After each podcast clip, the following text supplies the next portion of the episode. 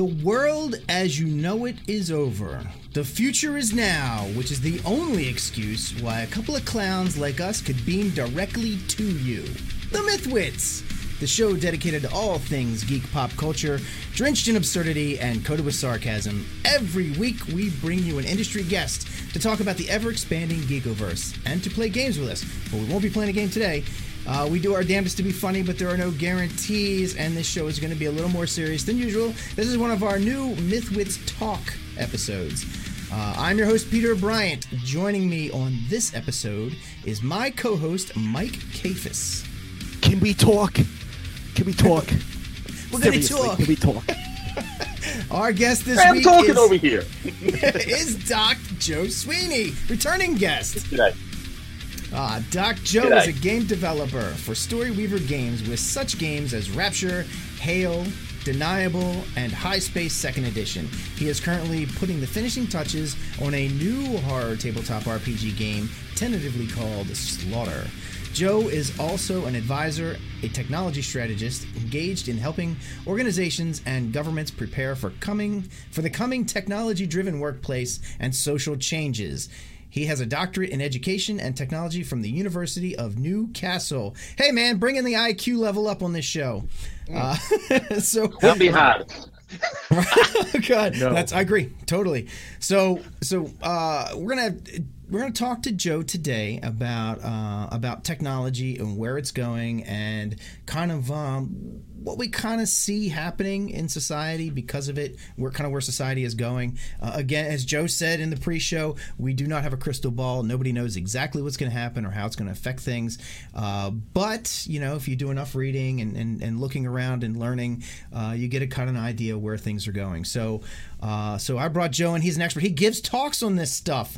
So I. And, and I like to read about it and, and hypothesize and pontificate about it on my Facebook page if you follow me, so you've you'll know. Oh God, here he goes with his science again.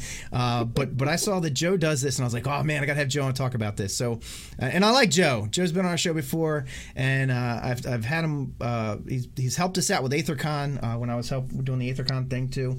Uh, so I'm just I'm just really happy to have him on here. So so Joe Joe. Um, I, there's a lot of things to talk about where technology and where it's going, but I think one of the things that's really emergent, one of the things that's going to affect people uh, far sooner than I think most people realize, uh, and it's one my wife hates me talking about because I talk about it all the time, is self-driving cars, automated, automated mobility. So, Joe, what, what do you see? Because I, I saw a video today. Uh, uh, what is it? A level three self-driving car, which is higher, one level higher than Tesla. That was a level uh, four, I believe. That was a level four. Oh, Yeah. Was it a level On four? on okay, that oh, that video, was a level four. Right, Yeah, right, I watched it on the way home. Yeah. So what Oh, happens oh, when good. car levels up? It, it, it does it like get new feats or something? I don't know. I th- yeah, I think so. It's like feet not crashing. You know. um. So Yeah. So what what do you think? I mean, my thoughts on self driving cars are, are like there's a lot of jobs going to be disappearing. Yeah. So first of all, um, you know, I think it's really important to look at things like self-driving cars in a broader context. The first one is that it's actually the natural outcome of an inflection point in the cost of compute, which makes uh, micro decision making, a form of automation, a form of AI, if you will, uh, possible. Now, less than 10 years ago, uh, some of the top researchers in the field of automation and AI were saying we won't have self driving cars for another two or three decades. You know, it, was, it was really just out of reach. Um, and when our when the CPU density, when the compute density uh, drop below a certain point, a certain cost point, this becomes possible. Moore's law is slowing down. That's probably a good thing. But if you do look at this, the compute power that we've got today to drive these cars will be probably close to doubled in a couple of years. So you're talking about level two, level three, level four. You know that that scale is not just one, two, three, four. It's a logarith- uh, log- logarithmic scale, and Wow. so this will happen faster. And and you know people talk about oh the speed of change and so forth. Yeah, the technology really is speeding up. We're going to see a bit of a slowdown in the coming decade, but it's it's still you know much greater than the than the rate of any tech we've had before. So self-driving cars are going to be here. In Australia, um, we've got the mining industry, which is using a lot of self-driving equipment. Um, it's safer, uh, it's cheaper, uh, but it can also operate 24 hours a day, and these are expensive rigs. So this stuff is happening, and I don't think that people actually get how fast that technology is moving and how real this stuff will be. The question is, uh, will governments keep up with it? Will infrastructure keep up with it? Because of course, you know, there's one thing to have the, the personal benefits of a self-driving car. If you're like me, I can't reverse park. I'm just I'm awful. I'm, I'm, awful. you know, and I would just love a car that I can just push a button, park. But when you look across self-driving cars across an entire population, you go, we can now completely re-engineer how we think about road networks. These vehicles, we know we now we no longer need car ownership. Right. We can have car pickup. We can change the way that roads work. We can completely re-engineer um, traffic flows to optimize fuel consumption. All of this type of thing. These are the big, big changes. So we'll get self-driving cars, but our cities, our, our governments, our policies, these will take a lot longer to, to, to happen. Yeah, you know, it's it's interesting because um, you, you, know, I don't, I don't know how how often people think about you know how how much stuff is built around the automobile, how downtown is mm. built, or you know, urban areas are built around the automobile. Um, you know, you think they're built around people, but in a lot of ways, that's not that's not really true. They're really built around automation. Yeah, and and look at food food distribution. Look at all the critical stuff: uh, water distribution, electrical distribution. We've got all that underground or overground. That's done but food distribution is still largely petrochemical based. It's it's vehicle based, mm-hmm. and um, that's not going to change anytime soon. Now, there's an area where self-driving, highly automated vehicles uh, will have a huge impact on. I think that'll be one of the first jobs to to be replaced by fully automated vehicles. Is is is uh, food logistics because it's time critical. Uh, it's expensive, and uh, let's face it, our supermarkets are always trying to drive down those costs to lift their profits. Right. Um, and on top of that, there's a big social burden um, because of that that distribution network. It's actually pretty tough on the drivers. I think that right. that's going to be one of the first areas that we're going to have self-driving vehicles is going to be the shipping industry. I oh, I yeah. do agree with you on that. And uh, what was I watching that was um there were people oh driving on the highway. Oh, it was um uh Marvel Wolverine. Logan. It was Logan. Logan. Yep. Yeah. yeah. Oh yeah. yes. So yes. I think that we'll be Great. seeing something like that where those things will be ultra uh, dense, uh, shielded, so that you know if if there's a crash, that uh, the goods will be okay. And I don't know, maybe there'll be ultra. Um, they'll sacrifice themselves more so for someone, some idiot who is driving that gets in the way or something like that. Now that's really interesting. I, I was having a discussion with this uh, with my son just the other night. He was showing me a YouTube video of an experiment known uh, it's known as the trolley experiment, where oh, you yeah. got oh. uh, yeah. yeah. Now that experiment should never have been done. I would have. Yeah, I've got some ethical issues around them actually doing that experiment. That's another thing. Well, I, I think it's a thought experiment. I don't know if it's real. No, no, the guy actually did the experiment. He put someone in a train line, and, and yeah, I, I forget the guy's name, but anyway, I, I had some serious issues with this. Um, but it was riveting viewing, even though it was making me angry. But what was interesting is people think that the self driving car issue, uh, one of the policy issues, is the trolley problem, which is if the car is going to have to swerve, it's going to hit, five people or one person. It would obviously be programmed to hit the one person, it would deviate safety. But what about the situation where the driver is in the car? Um, they have paid for the car and they are at contract with the people who have made the car for them. And that car is carrying software that, given the choice of ramming them into a telegraph pole or killing two people on the road, it will kill the driver and destroy the car. What is the legal liability of that dilemma? Yeah. It's the same five trolley dilemma on the surface, naturally, kill the driver. Mm-hmm. But there's a commercial element to this, which the corporations are going to have to try and address. And the programmers who are uh, teaching these computers or building these, these, these algorithms out are going to have to address this issue. They can't address it without without legal protection. And so there's a there's a much more challenging issue around just thought experiments in this space. Well, and interestingly, what if the one person that the car might be programmed to kill would be that the driver's you know family member, as opposed to two people on the on the left who you know they could care well you know could care less about or whatever. I mean that's exactly. yeah. exactly. You, have got and so what i'm saying is that this will not this this is no longer a theoretical and it's not even a, a greater good issue. There is a commercial agreement about who dies there's an ethical quandary for, the, for the new millennium. And it won't just be self-driving cars with this. There's a whole range of other ai enabled technologies that have this dilemma. Well, at least for the car, I, I have I have somewhat of a solution to this because I've thought about this a lot. Um, I happen, you know, I happen to think that, and, and and Joe, I think you'll agree with me on this this one that the biggest barrier to self-driving cars is going to be this trolley problem. That's the that's the biggest. Honestly, I honestly think it's the biggest barrier. Not even the technology. The technology will keep coming, in, but you know, this, because people don't trust machines to make decisions. They're like they're fine with a human making that decision because we are. We're we're we, we, we're okay with people driving behind the wheel because that's what happens. A human does the trolley problem all the time. Oh, I see somebody mm-hmm. in the road. Do I swerve and hit a tree or do I hit the person? Oh, there was two people. Do they freeze. They freeze and crash. they freeze and crash is what they do, right? And they make a terrible. They make no decision. So they make no decision. So, most yeah. So, so I think I think the solution to this is, and, and and tell me what you think of this you know, when you buy your car, when you sign this contract and you you serve get this service or however however you get into a self-driving car, you have to complete a a questionnaire that say 250 questions 250 trolley problems set up. What if it's you know two old people? What if it's an animal? What if it's you know whatever?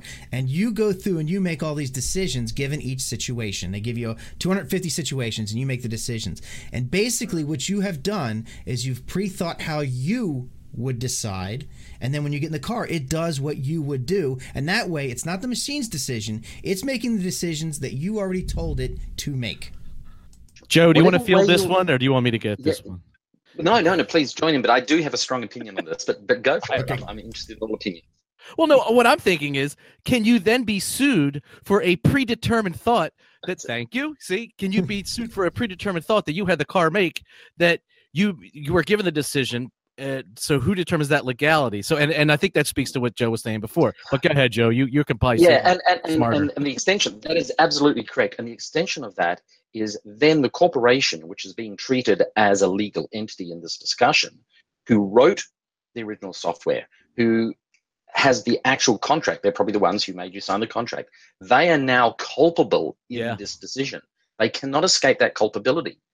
And so eh, the, the the issue around self-driving cars is going to be like all fundamentally you know, earth-shattering technologies that, that will change the nature of our society will be will be policy so the government needs to come in and they actually need to start saying in advance of this what are the political frameworks that, that are viable in our culture so this will not be the same answer in every society uh, what are then the legislative um, uh, programs that we need to put in place now to start thinking about this. Um, how do we engage the public in this discussion? How do we engage enterprise in this discussion? Policy does not fit in a void. Um, so these techno policies need to be working on now because, quite frankly, the technology is ready. Um, you could have self-driving cars in most mid-sized American cities without much of a problem. Um, your roads are nice and big. You know, it, this is not a tech problem anymore. It is a, a, a, it's definitely a policy problem. It's also a cultural acceptance. Uh, there is something fun um, about getting behind the wheel of a car and taking it for a spin. Um, I'm not too much into that, but my wife, oh my god, if I'm she could jump in a Lamborghini, she'd, she'd go for it. I hate driving. So you know, uh, I'm I'm not fussed with it, but you know, I'm I'm the family chauffeur. Right. I if only I could solve I, that reverse parking problem. I equated to, to commuting for so many years. I commuted, you know, hour and a half drive sometimes for years and years and years, and it really it, it destroyed my joy of driving. Like I just I'm just like God, oh. because I could be doing other things. I could be reading. Mm. I could be working on something that I want to do. I you know I could be watching a movie. Like you know, there's all these other things I'd rather do than to sit behind that wheel like a robot driving it. You know, and. Yeah I know we're terrible drivers. Humans are terrible drivers. We all are. No matter how good you are, you're a terrible driver compared compared to the, the driverless or you know the driverless car. It drives a million times better than humans do.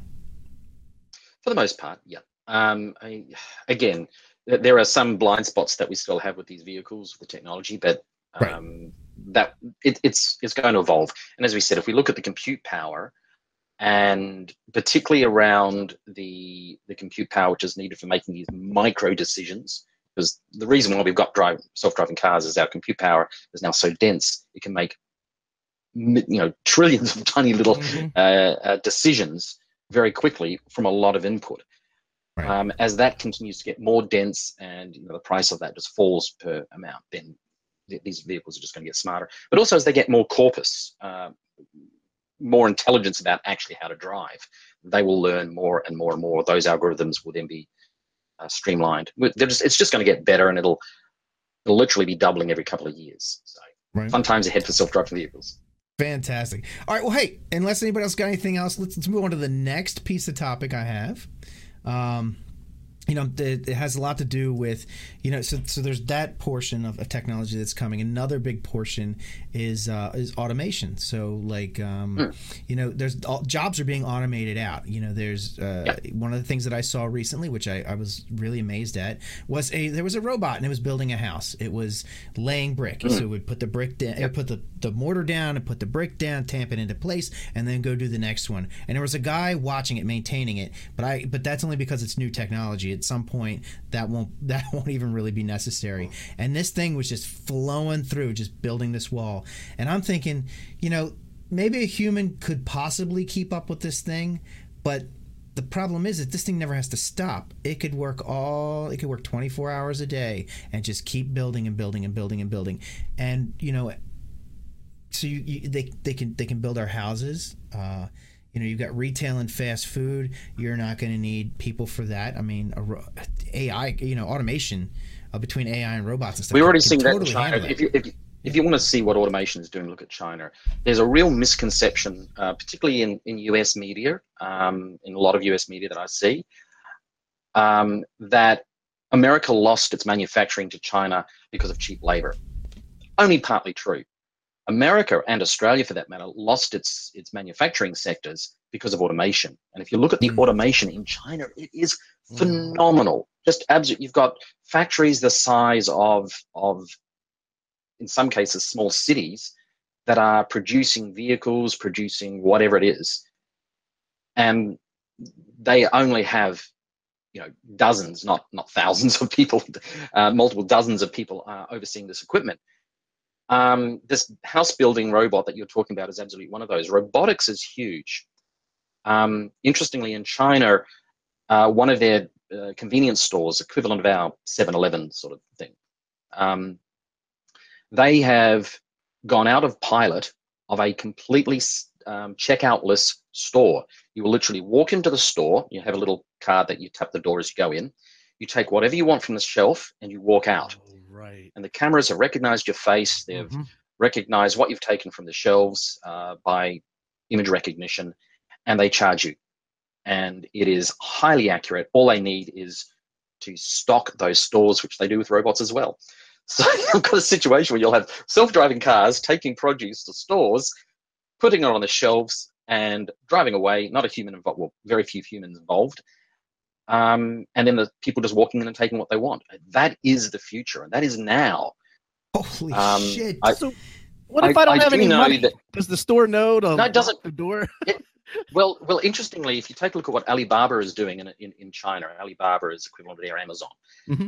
Um, they roll out micro to people. Uh, they do money management.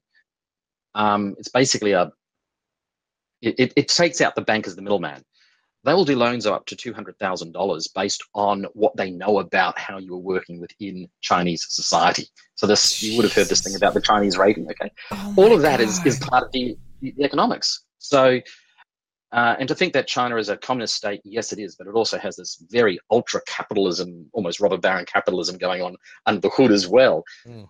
So if you want to look at where automation is going, look at China. It is, it is, it is, it is mind blowing what they're doing. Um, on top of that, they're also going uh, uh, striving for full zero carbon energy production by you know 2030.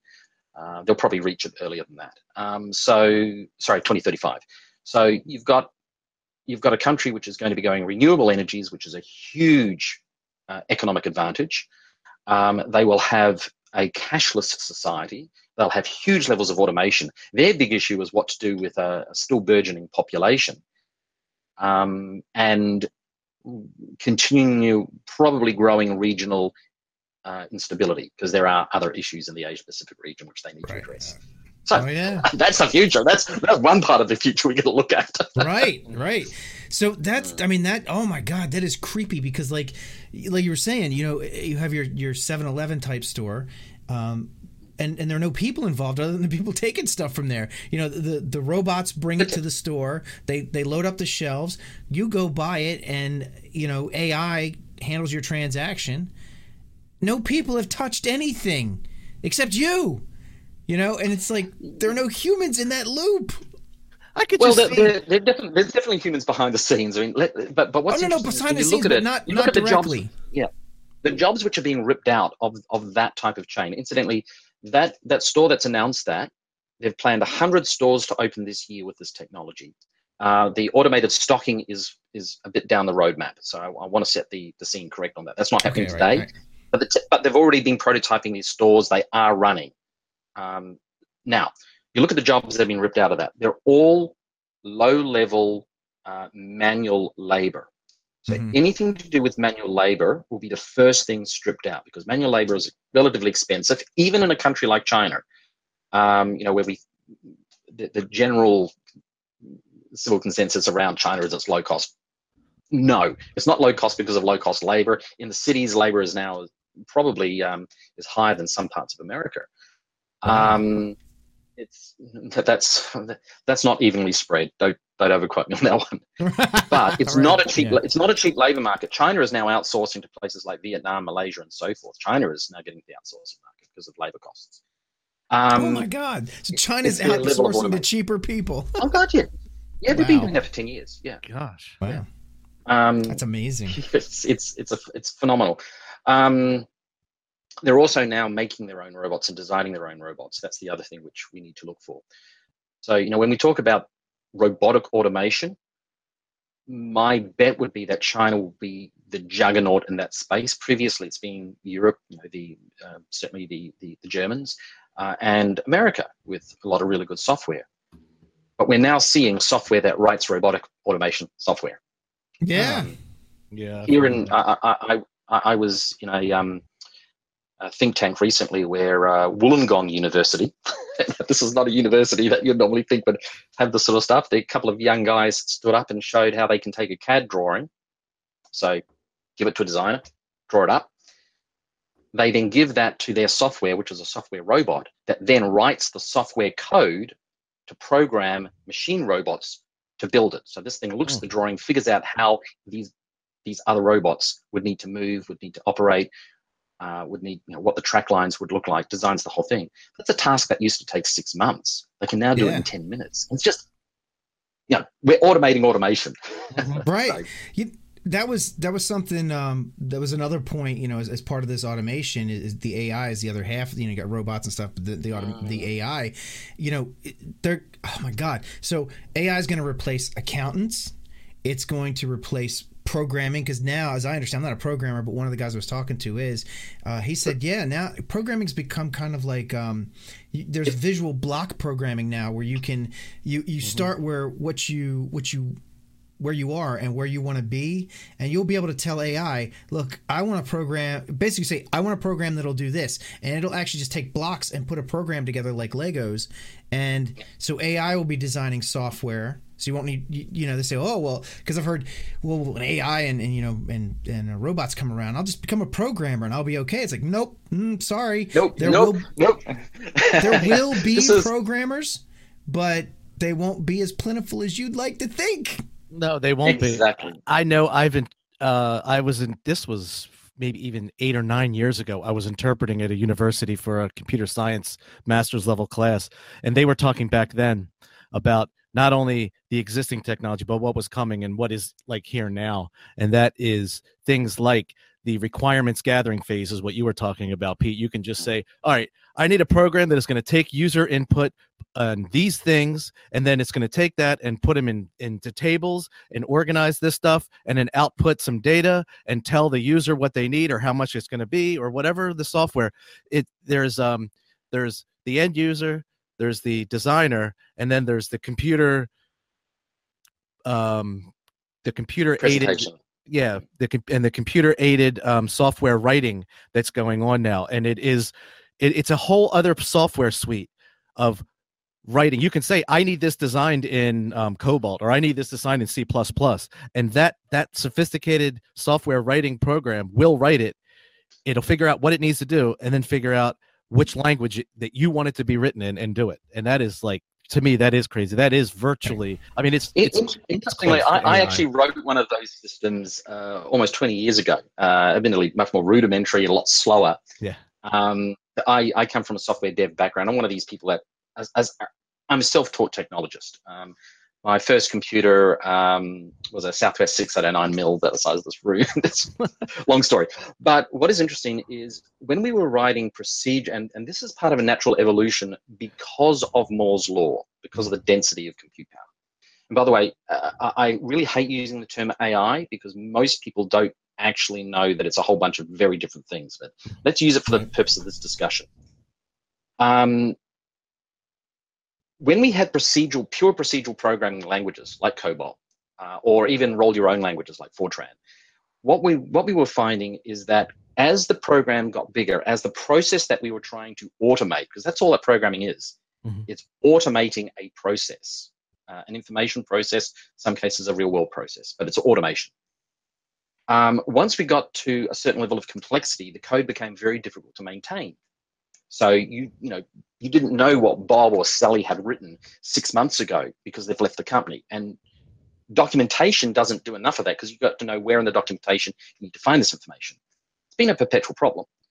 So then we created object orientation. And um, for those of you who aren't programmers, object orientation was an attempt to make programming more real world like. Um, mm-hmm. It was actually pioneered by people like Timothy Leary. So, yeah. Right. Nice. nice. Uh, he was definitely involved in teaching children uh, um, how to create uh, artificial ecosystems with object-oriented programming. It sounds wild, but we're talking 25 years ago, almost 30 years ago. It was a great time. And so that became the dominant programming language, uh, sorry, programming paradigm. Multiple languages were retrofitted to, to make it. And we still have the same problem today that we had then, which was uh, you can be very productive in creating a program but it's very hard to maintain that, which is why every five, seven years, we basically throw out all the old stuff that we did and retrofit a whole bunch of new stuff. Um, what we're now recognizing with the new tools that you're talking about, there was an attempt to do those tools in the uh, early 90s. Uh, we called it RAD, application development, mm-hmm. and not much has changed except we now do have much more compute power, so we can you know, spec out a process of a particular type, and this thing will use those blocks of code, those templates to generate the final program. But this is where things get really interesting, where you don't use programming anymore. You use uh, contextual um, development, and this is true AI. So if you think about the chatbots that you see in Facebook and so forth, um, most people use them very, very poorly, but when you do them really well, what will happen is you will say to the chatbot or to Alexa or the Google Home, you'll say something. It will use uh, an algorithm to figure out what was the context of what you were saying. So natural English to context. Now notice that's an algorithm. That's not what we typically think as programmers as a program. It's an algorithm that makes a best guess and returns a bunch of data based on that best guess. Then the programmer has a little bit of code there that says, if this context, then do these other things that we know are the typical responses to this context. Google switched their, if you think about Google and the search engine, Google has, there's no way a programmer can figure out every single search term that someone's going to type into Google. So they use this contextual idea. It's not programming as we know it. It is true AI. It's it's what we call um, contextual linguistic AI. That is going to be the future, and I think the people who know how to create textual uh, and linguistic solutions will be the hot demand for the coming 10 years. After that, that job is gone as well. So pretty soon we won't we won't have coders. We won't have people who program AI. It's it's, it's going to be skin pick, uh, very thin pickings in, in my business. That's for sure. Yeah. Well, wow. and I, I think it's all going to be wonderful until one day Google, Alexa, or who or even Siri doesn't want to open the pod bay doors. Then we're truly screwed. right. Sorry, I, I can't do Look, that. Come on, Alexa, buy me some toilet paper. I'm sorry, but your allotment of toilet paper, you must have a bowel issue. I've scheduled uh, an appointment uh, for a doctor. This is the, this is the other interesting thing that's coming up. Toilet paper. I use this example a lot. not for not, oh, wow. not having it. But what happens? What happens when you say to Alexa or one of these other computers, um, "Put toilet paper on my shopping list," or "Buy me toilet paper"? Which brand of toilet paper does it get? Ah, who right. who pays the most money to make sure that when you give, because humans talk fairly loosely. We we're not Vulcans, mm. unfortunately. We're very imprecise.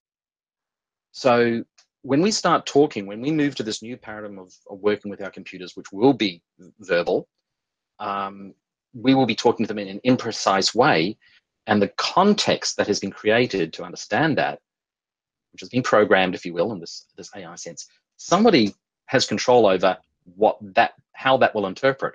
So it could be that the biggest brands get to basically block out the smallest brands because humans don't talk to their computers in, in a in a standardized way. This is a real concern. And we're already seeing this on Facebook and, and other channels of, of advertising. Uh, the big players are just pushing out, you know, the idea that the internet is a level playing field, that's disappearing fast. And with right. the net neutrality issue going on at the moment in the States, that's even going to shrink further. So perhaps we're coming mm. to the end. You know, there's a real risk that we're coming to the end of internet innovation. Oh, don't say it so, Joe. Say All because of toilet so. paper. All because of toilet paper. God damn, it's always always in that end of things, isn't it? I thought it was the death of net neutrality, but damn if it wasn't toilet paper. It, it's, there's a whole bunch of stuff. Yeah, wait till the three neutrality. Shell. What about the, the, the toilet paper is a really useful metaphor for this. Hmm. Right. oh no, oh, the Running Man. right. I love that. All right, so so uh, you know, and and you could 3D print just about anything nowadays, and it's getting better and better and better. We just got a 3D printer at work that is the most uh, is the greatest 3D printer I have ever seen. I mean, I'm just like oh man we are really getting here. We're getting here.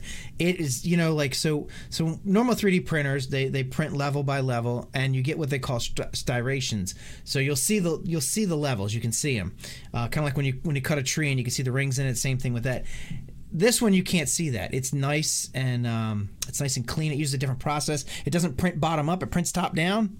It's oh. interesting. Oh. um, and it also um, it, it also can print a lot more uh, a lot more materials. So it's it's uh, I mean it's plastic, but it's the the the grade of plastic uh, has this really wide range now. There's this really soft stuff and this really like and and the stuff that it's printing that it's hard plastic is like uh, really durable hard plastic. These are parts you could actually use.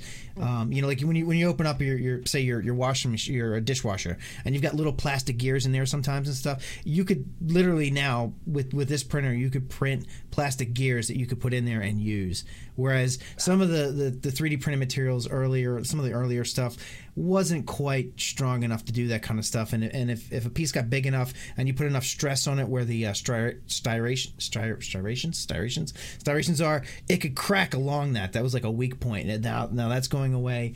Um, we have 3D metal printers at work. Um, yeah, and they're talking. Pete, what? When are you going to be able to print me a new liver? Because I've pretty much pickled mine. Well, it's coming. It's coming. It's coming soon. It's coming too. Hurry have, up. They, they Actually, have, on, um, on, that one, I can't do a liver. Can't do a liver yet, I know. But but I was again at that um, that innovation uh, awards evening that I, I attended. Uh, there was a, another Australian company that's going to China. They're going to do all of their, their final work in China. They print um, out of a special new material which they've developed. They print discs, spinal discs. Um, nice. So they can, and they can just keyhole surgery those. They, they scan what you've got, they repair it back to what they think it should be. They make these things, insert them, and and you're theoretically as good as new. so you know that medical 3D printing is absolutely here. Um, right. Uh, printing meshes for for brain injury is another one which I I have uh, read about, which is freaky, right. regrowing your brain into a into a 3D printed mesh. Uh, there's some very yeah. interesting things on the horizon in that space. Well, well check this Livers, out. So, Mike, you, sure. you, said. Well, they're it's coming. It's coming. I'll tell you what they do. They have figured out there's this process. I don't know if this works with livers. I know they did it with a heart. But they figured out there's a way to dissolve all of the muscle tissue off the heart, so everything off of it, and it leaves behind this like generic protein scaffolding, and it has it has no um, DNA signature to it, so your body won't reject it. It's it's kind of inert. And then they take your stem cells and repopulate that heart uh, from from stem cells from your stem cells. So it's your heart and it's brand new. It's like like brandy new, and then they, they'll be able to put that back in you. Now they haven't perfected that yet, but they've come a long way on it and it's coming and that's that's not really a 3d printed heart that's actually a different process but they were trying to print uh, organs, but it's that's really complex because you gotta you have to print the vessels in and all that kind of stuff, and it's just not there. And I don't think that's going to be the process. I think it's going to be stem cells for that. But that's just amazing. It's common. Yeah. It's it's really this is stuff that's like I mean it's like really on the horizon. There, it's not just it's conceptual. They're actually doing it. Yeah, the, the, this is stuff which is definitely working. And, and the other part of this now, th- this is where you know we, we've talked about a lot of technology possibilities here, and they're all very exciting, but there's a social aspect to all of this stuff now that's all wonderful stuff if you can afford it. Mm-hmm. Um, I'm not going to get into you know the, the universal health coverage debate or whatever. We're actually talking about though issues here about who lives longest, because right. these will be in the interim until they are completely and utterly automated and completely commercialized, and the cost comes down as the as the production rates go up. Uh, these will only be for a very limited number of people, um, and so you know there is there are there's always been discussions around who gets first treatment, but we're reaching a stage now where uh, we understand telanome treatments. Uh, we've got some great. Sorry, I'm talking about a life extension here. Life extension, yeah. Um, we we understand that we can print or repair bodies with with stem cells. We now know that works. We've uh, I think it was just last week or the week before last. I read a quick article. I only scanned it. I didn't read it thoroughly. I've got to confess that uh, someone's vision has been restored based on stem cell work on, on the optical nerve. Mm-hmm.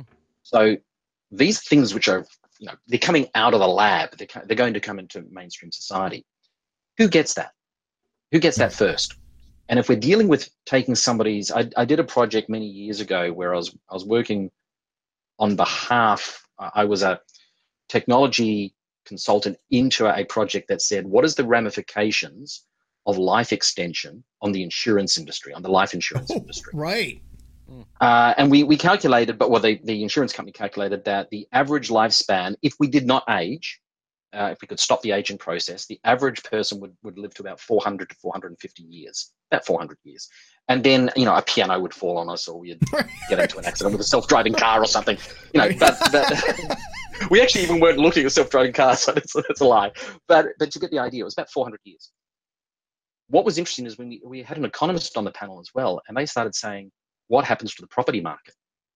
Mm-hmm. Right. have an Australia, a very a very age concentrated property market, and if right. you want to get a house in Australia and you're under 30 years old, you're basically out of luck, or you're moving deep, deep, deep out to the bush.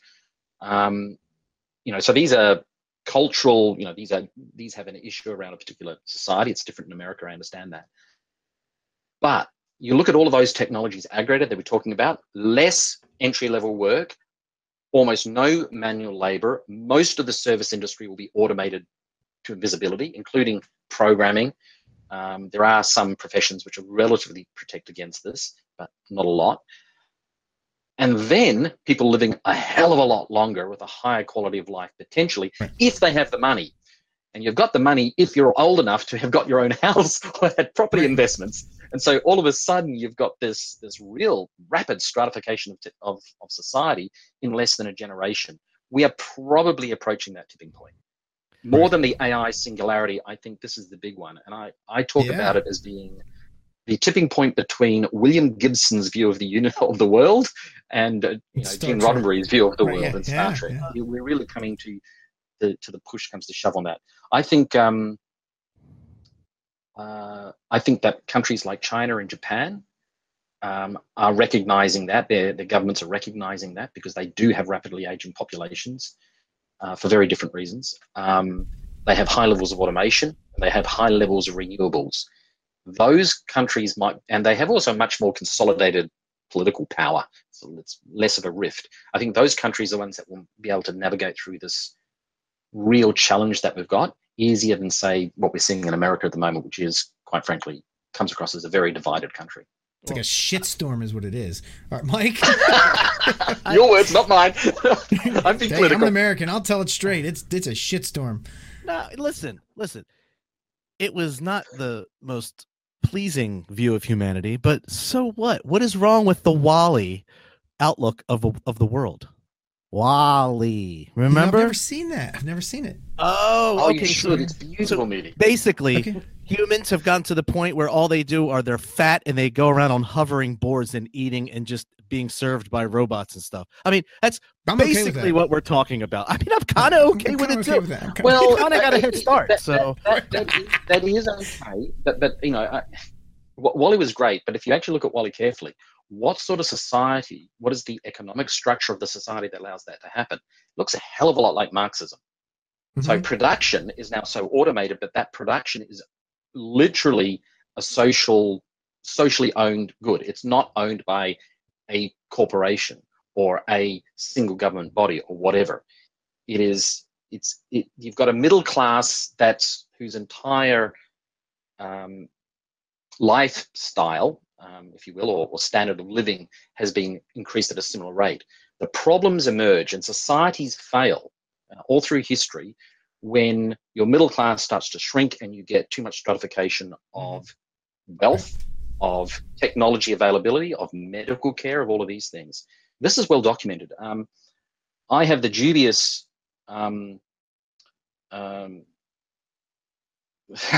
I basically predicted the rise of a Trump or a Trump-like character based on what I was seeing from the American um, wealth distribution.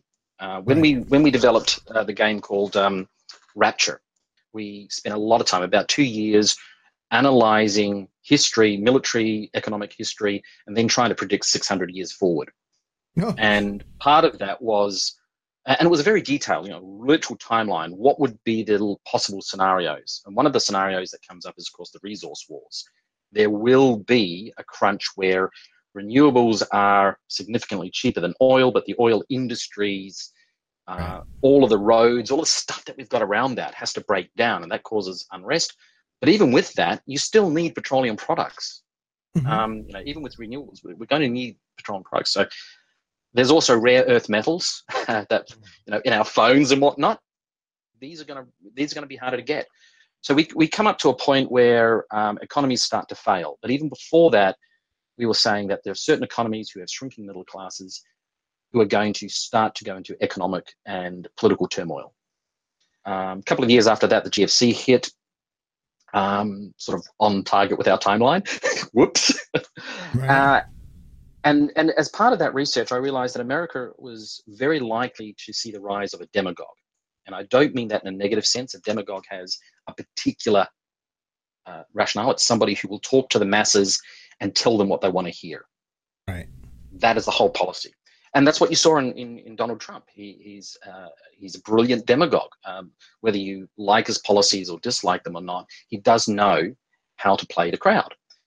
Mm-hmm. And then you've got okay, um, is the power base that a demagogue builds around them based on nationalism, based on religion, based on some form of you know extreme political uh, worldview, um, you know, ultra communist, ultra nationalist um, religious leaders. We see those all through the world now.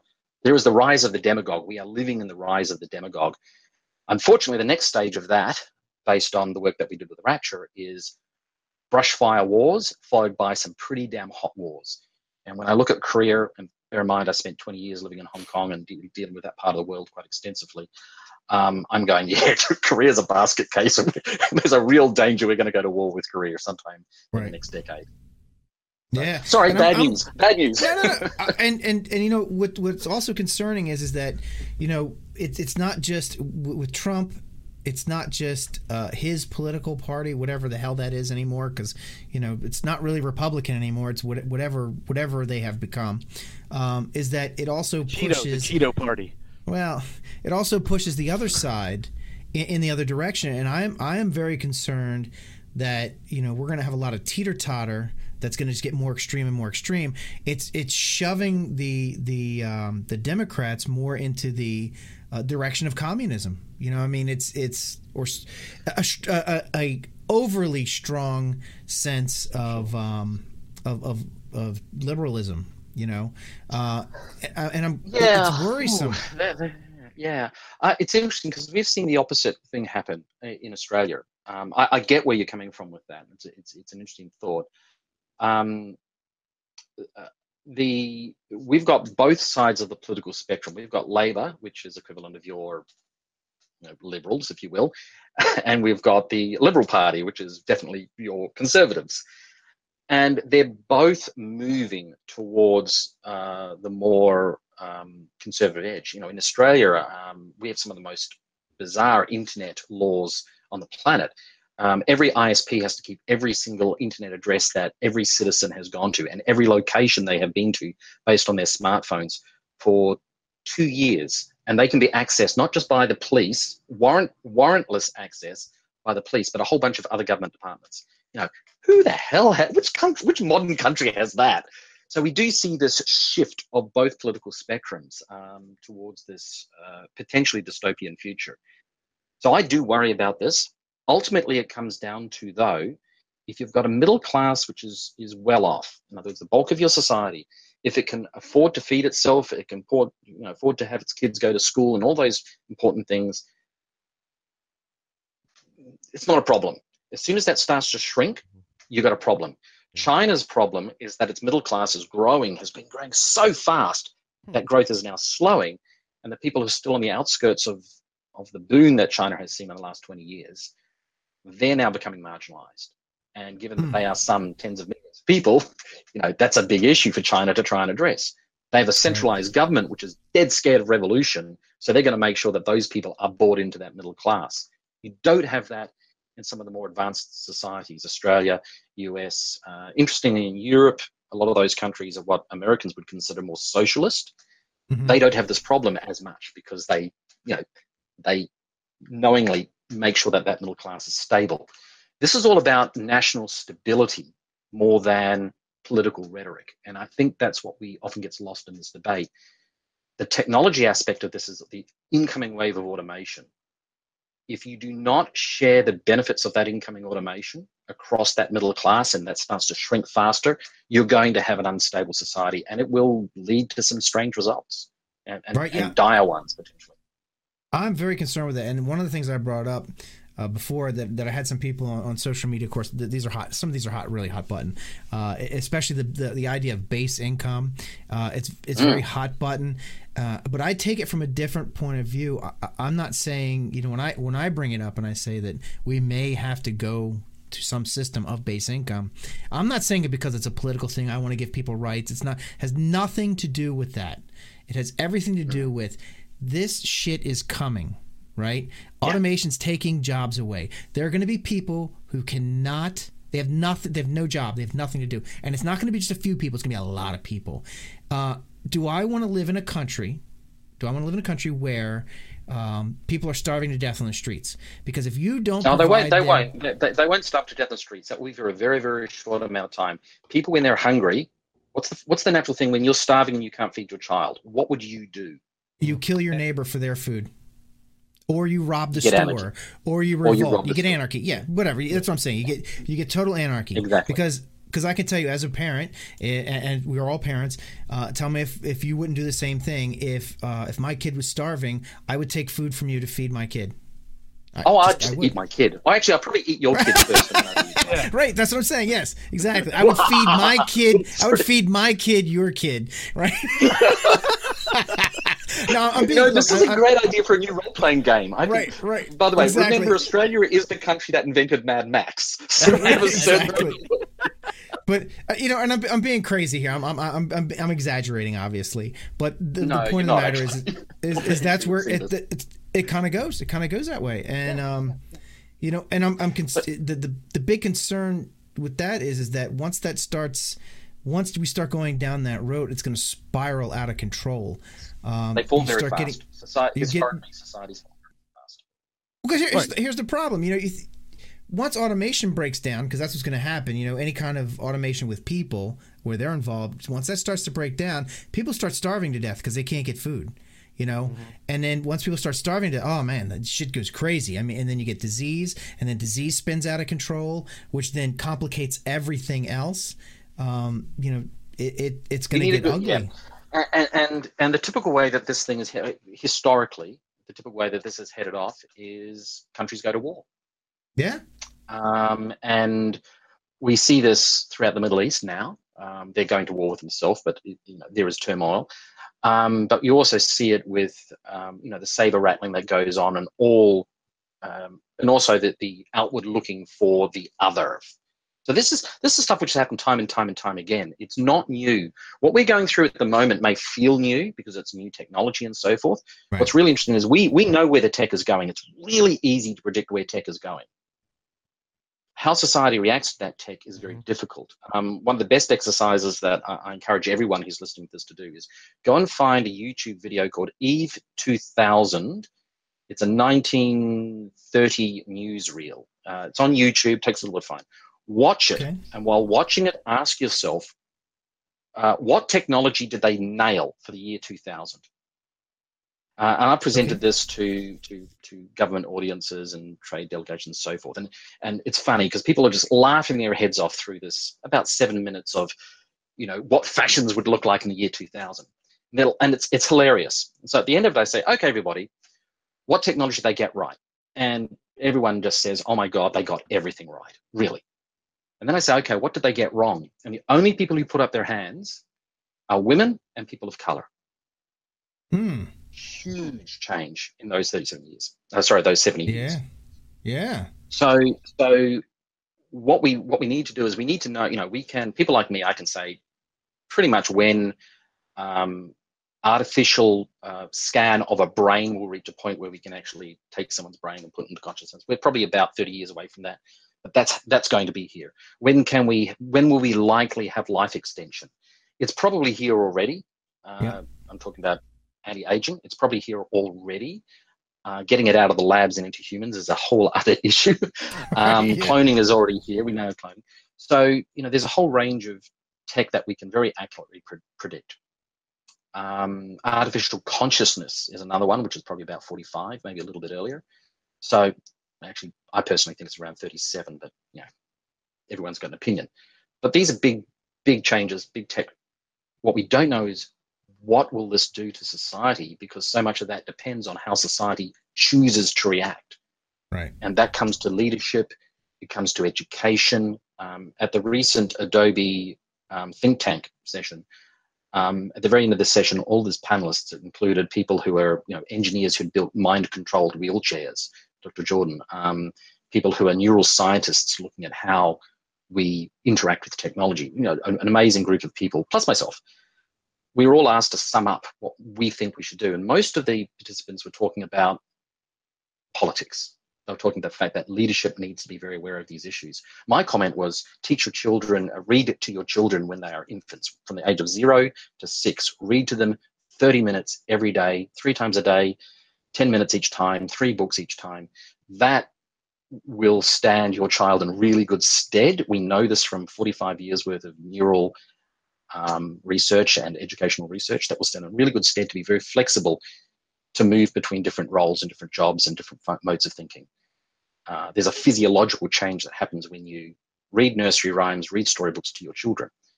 So we literally, you know, we're doing the wrong thing by giving our kids iPads now.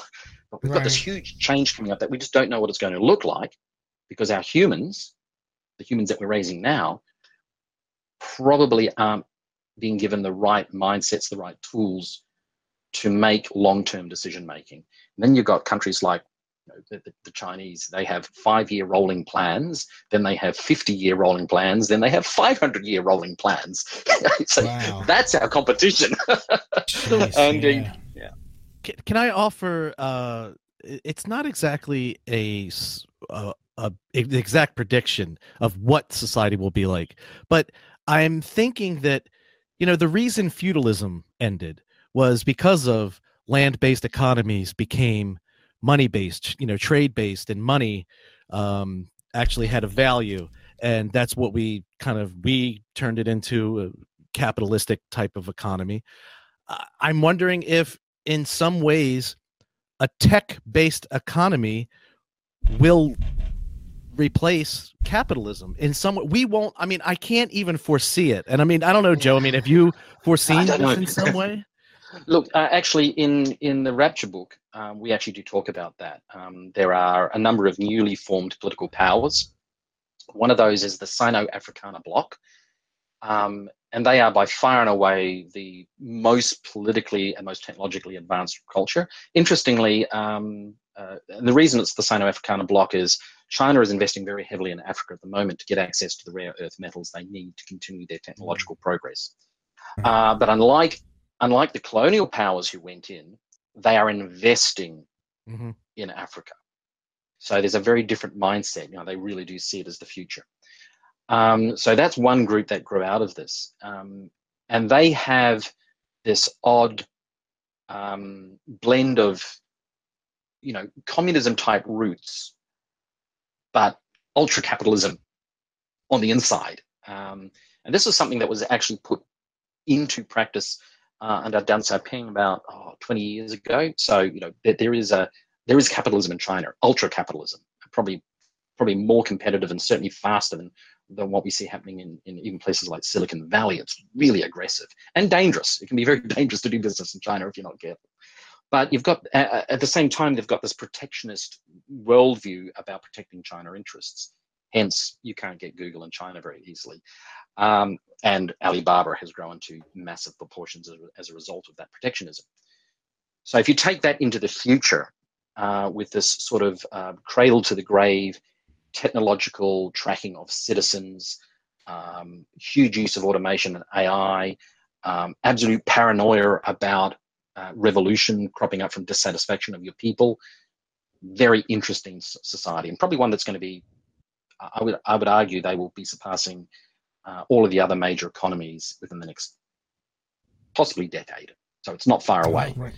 Um, they're, they're, they're slowing down a little bit, which is good, and they're, they're trying to pull the brakes on their economy. But then you've got um, other economies that are um, less controlled about you know looking at the society as a whole and more controlled uh, more looking at the individual and this this idea of ultra capitalism where you know you can make it if you try hard enough they, they, they suffer very bad. I suspect that they will have a much harder time with this transition to a highly automated, highly technological society.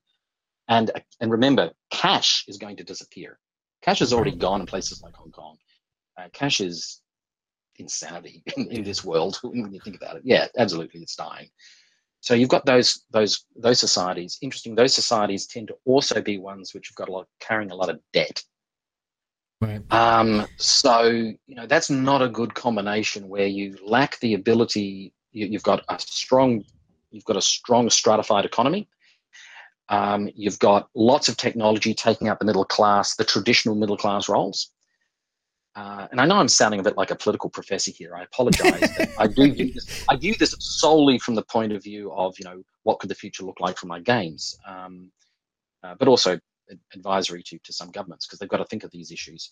And then you ask yourself, okay, what are the roles that are left? Who who rises to the top in that environment and so forth? What does capitalism look like? It's pretty clear that capitalism that we have today, which is really it's not Keynesian capitalism. It's, it looks a hell of a lot more like um, corporatization, is a word that's been used to describe it. Uh, it's not as competitive as true capitalism uh, was first envisioned because you've got mega organizations that control big swathes of, of, of our economy. In Australia, 80% of our grocery um, uh, purchasing and production is controlled by two companies. 80%. It's huge. Mm. So, nice. you know, where does competition sit in that environment? so these are all big, big issues. Um, I suspect that that you know there are advantages to being uh, to having a socialist worldview in a highly technological future. There are advantages to that to the middle class, not necessarily to the established, you know, uh, industry owners. Um, that transition, I, I, I, just can't see how it's going to happen in some countries without a lot of struggle and tension. And I suspect that's what you're beginning to see in in America at the moment with the the rifts, uh, the, the very clear political rifts happening. You know, you were mentioning this more liberal on one side and more conservative on the other side. All right, hey Joe, Joe, I got to talk to you about this all day, but we're going we're going kind of long on this. Let's uh let's squeeze in some gaming talk real quick. Let's make it quick because uh, I, I you know, we're trying to keep our shows from being too awful long. Um, but but we wanted to talk just a tiny bit about um you know science fiction science fiction versus science fantasy because you are a game designer and you have to think about these things because games yeah. that are are you know like like really political and, and very realistic aren't generally a whole lot of fun. Um, or they can be, but for only the right people. Um, but but you got to you know you got to insert some. You got you got to insert some fun. But you were saying that you know uh, why why is uh, science fantasy closer to science fiction than, than, than we think? Okay, well, first of all, um, it's really interesting. When we designed, I mentioned Rapture a few times in this game. Uh, Rapture is really hard science fiction. Uh, everything in that book has been, you know, has come from base principles. Uh, a lot of scientists worked on it, quantum physicists. You know, uh, we put a lot of time getting all the tech right, all the way down to the photonic teleportation arrays and the uh, that's a communication system, not Star Trek. All of this was real, except for one thing. As soon as you go into science fiction, uh, it, certainly spacebound science fiction, you get into discussions around faster than light travel. Yeah. Or humans in space. Right, right. I got bad news for us. humans are not built for space. So we're no. going to get into space. Um, it's not going to be in this big meat, wet meat sack form. Now, we did some hand waving in Rapture. We created a concept of uh, gravity control where people can build gravity drives and build singularities around their spaceships so they could go superluminal speeds. It's total crap. And what's right. funny is that when we published this game, um, we've had people write in complaining about some of the tech. It is in, in its heart a horror game. Um, it takes the premise of, you know, if all of this hard science is real, what would also happen if the Bible, as written, but I'm not going to tell you which version of the Bible, was real. And the rapture happens on Earth, but not in space, only on Earth, because that's how it's been written. Um, what then? What other than how does society break down and so forth? Um, what is the horror element? So it's sort of like Event Horizon, you know, the game. Right. Um, what was interesting is we got people writing in complaining about all sorts of things. Uh, there is use of nanotechnology, which is very much frowned upon because it's freaking dangerous. Um, yeah. People writing, oh, I could never do that, never do that. And I went, well, actually, I told the guy who, who advised on that, a guy called Ray Jewell, who you've spoken with, he, he, he wrote 12 pages of here's the history of nanotech and here's the future history of it. You're wrong. right. so all of that was right. But the faster than light travel stuff is complete and utter bollocks you know, I just had to pull a Star Wars, you know, Star Trek science mumbo jumbo get, out. You can't get people to other planets that easily without just going, well, this thing exists. Magic. You know, Magic. we have to, you have to because if you if you stick with the science, it's just not just not happening. We're not. Or we're not gonna, or know. we change our form yeah. significantly, and literally right. we become some sort of weird cyborg computer thing uh, an AI, a human intelligence embedded in an AI or something. It, I, I just can't see any other way of actually doing that. Uh, we'll even with Chappie. drives that, yeah, yes, yes. but He's then, a, a you know, on, an envoy of the human race. right now, what's interesting is that Rapture has a really passionate group of followers who just absolutely they're, they're just screaming out for more of that product but it's a small market. You said, you know, hard science fiction is a small market. You're absolutely correct. Um, on the flip side, high space, which is there, uh, high space is absolute. I, I, I term it science fantasy. It, it, it's it's a huge bathtub in which we poured lots of science fiction tropes, and it is basically you know pulp science fiction set in in ultra ultra tech. We made the decision as soon as you want to go and do science fantasy, let's go the whole hog. Let's go, ultra science, well beyond Star Trek, well beyond Star Wars. Let's just go mad. And everything has a pseudo scientific reason, but it, it is really, it's just, it's magic under another name. Right. Um, and it's incredibly fun to play, but it's a different experience. And, you know, if I'm wanting to do horror, I want to keep it close to the, close to the bone, close to what we can imagine as real. If you want to do fantasy, you want to have basically, you know, that adventure in space, that pulp in space, go to the opposite end of the spectrum. Um, they are actually similar in that at some point you have to do hand waving.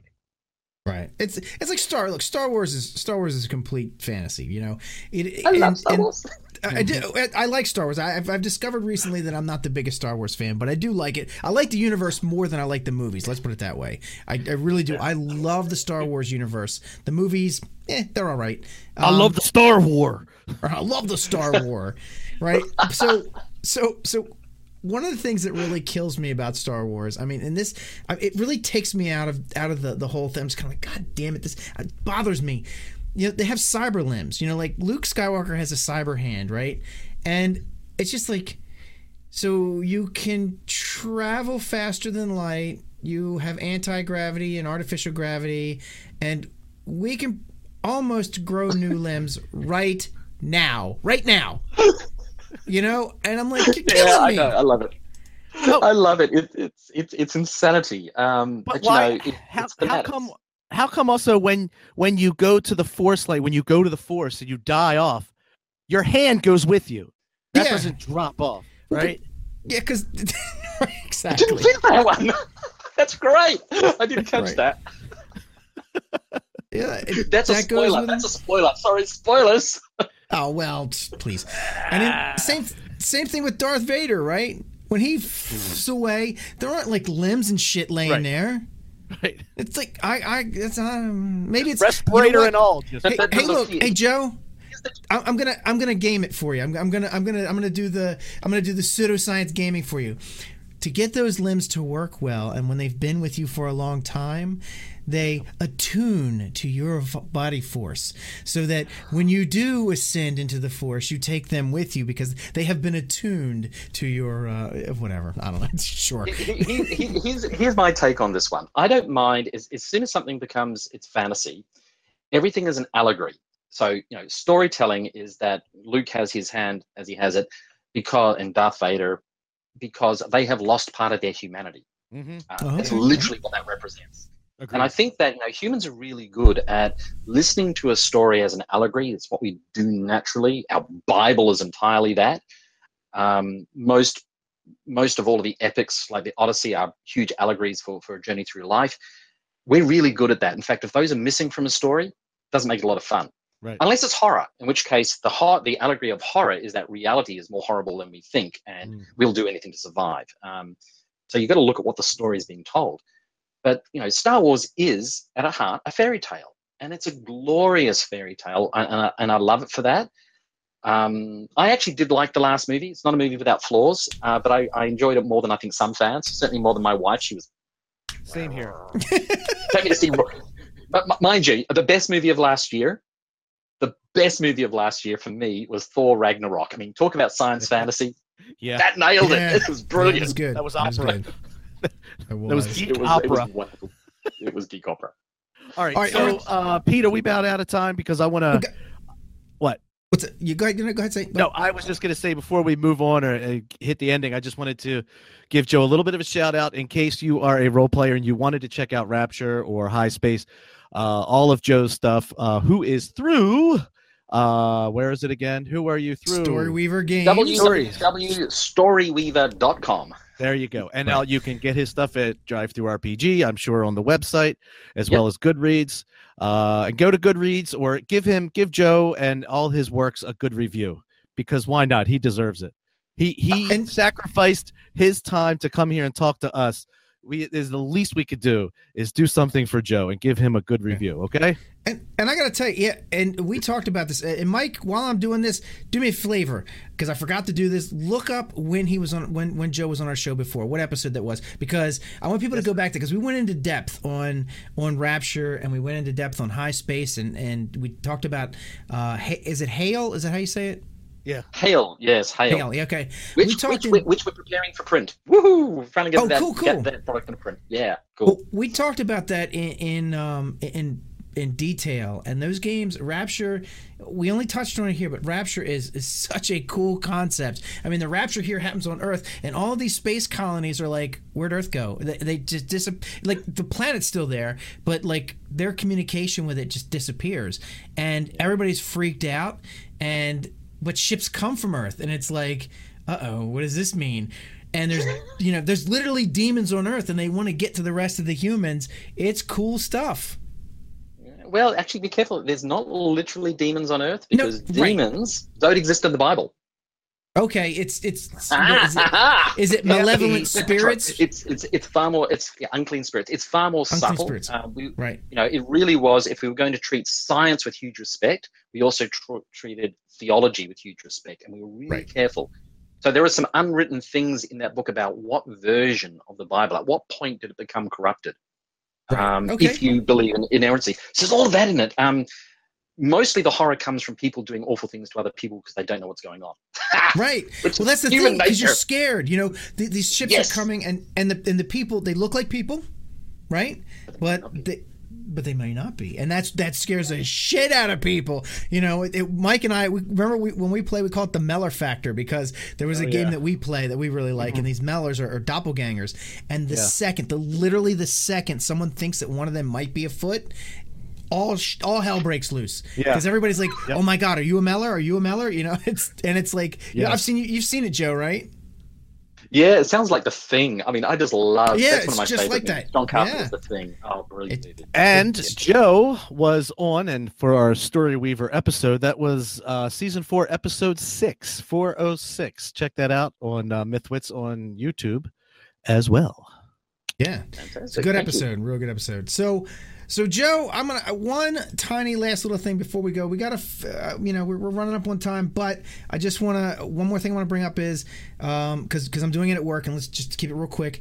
Uh, I did a game for the army that's a training. It's it's literally a game that they play, but it's it's built around training. So um, there aren't a whole lot of rules in it. The rules are on how to set it up, but the exercise is run to help train um, uh, people. I, I, can't go into detail what it what it's training, but it's it's uh, it's training people how to do something in the army, uh, and they literally LARP role play this thing with a board and you know pieces that move around on the board and they're given like cards and stuff that, that indicate events and everything and they are supposed to to, to respond and set it up the way they really would out in the field.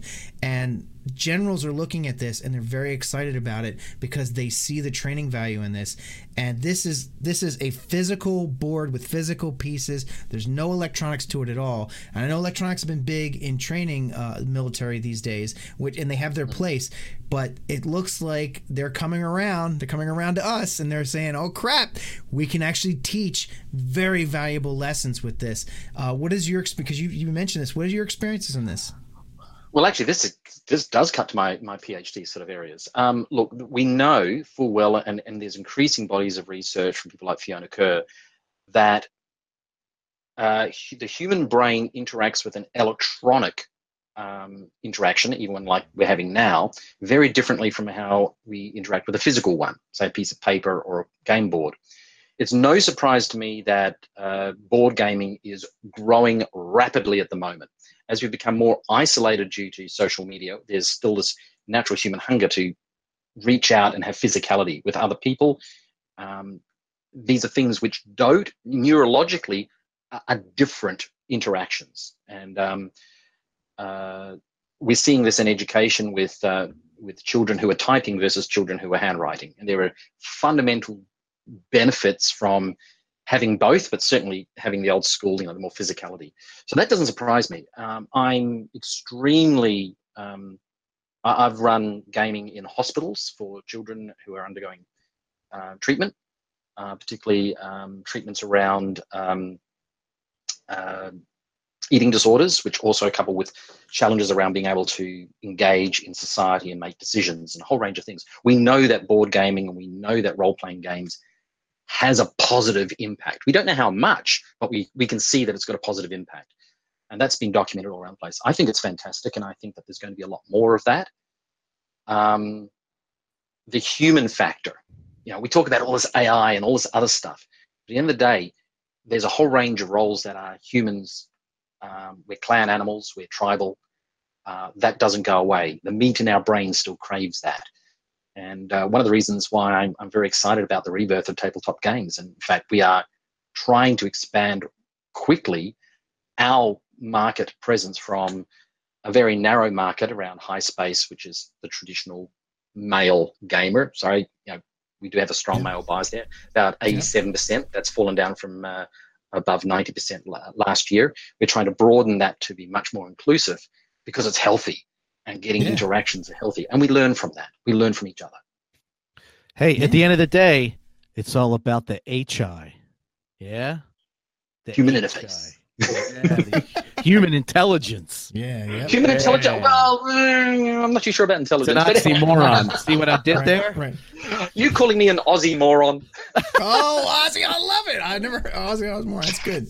Fantastic. All right, let's wrap this baby up. All right, Joe, thanks for coming on. And I'm going to give the links one more time just in case. Uh, storyweaver.com and a Facebook page, Storyweaver Games. Uh, you know, Joe does great work. I, I love his stuff. Um, big, big fan, Joe. If I ever get down to Australia, I'm, com- coming to, I'm visiting. Um, I'll take you to a great restaurant. Oh, fantastic. I, hey, we love eating, right, Mike?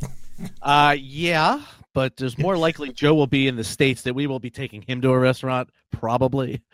Uh, well, yeah, probably. We'll see. If you come to the United, if you come to the East Coast, you let me know. Yeah. All right. All right, everybody. Let's wrap this puppy up. Uh, let's do the thing. Wait a minute, hold on, wait one second. Uh, okay, here we go. Uh, you've just enjoyed another awesome episode of the Mythwits. We're live on Facebook Mondays at 9 p.m. Eastern Time, most nights, not like tonight because this was a different type of show, please ask our guests questions or just banter with the other Mythwits. If you miss our live show, you can always catch the encore episodes on Facebook or YouTube. Find us at Facebook and Twitter as Mythwits and check out mythwits.com. Uh, which I just fixed, Mike. You didn't even know it was broken. I, I, broke it for like a day or two. If you don't have time for videos, make sure to subscribe to our podcast via your favorite podcatcher, or you can listen at mythwits.podbean.com. Do the like, follow, subscribe thing wherever it's appropriate, and make sure to share your favorite episode on social media. This would be a good one to help spread Mythwits love over the entire planet. Mythwits is part of the TSR Podcasting Network. Check out tsrpn.com for more cool stuff. Mythwits is a Creative Commons product. Like and share it all over the places. Just don't edit it, don't sell it, and don't modify your genome with it. Make sure to check out studio187.com for more cool stuff and join our mailing list. Thanks everybody for listening. Uh, tell your friends to tune in, and until next time, Mike. Hey, hey, Pete and Dave, yeah. remember this one?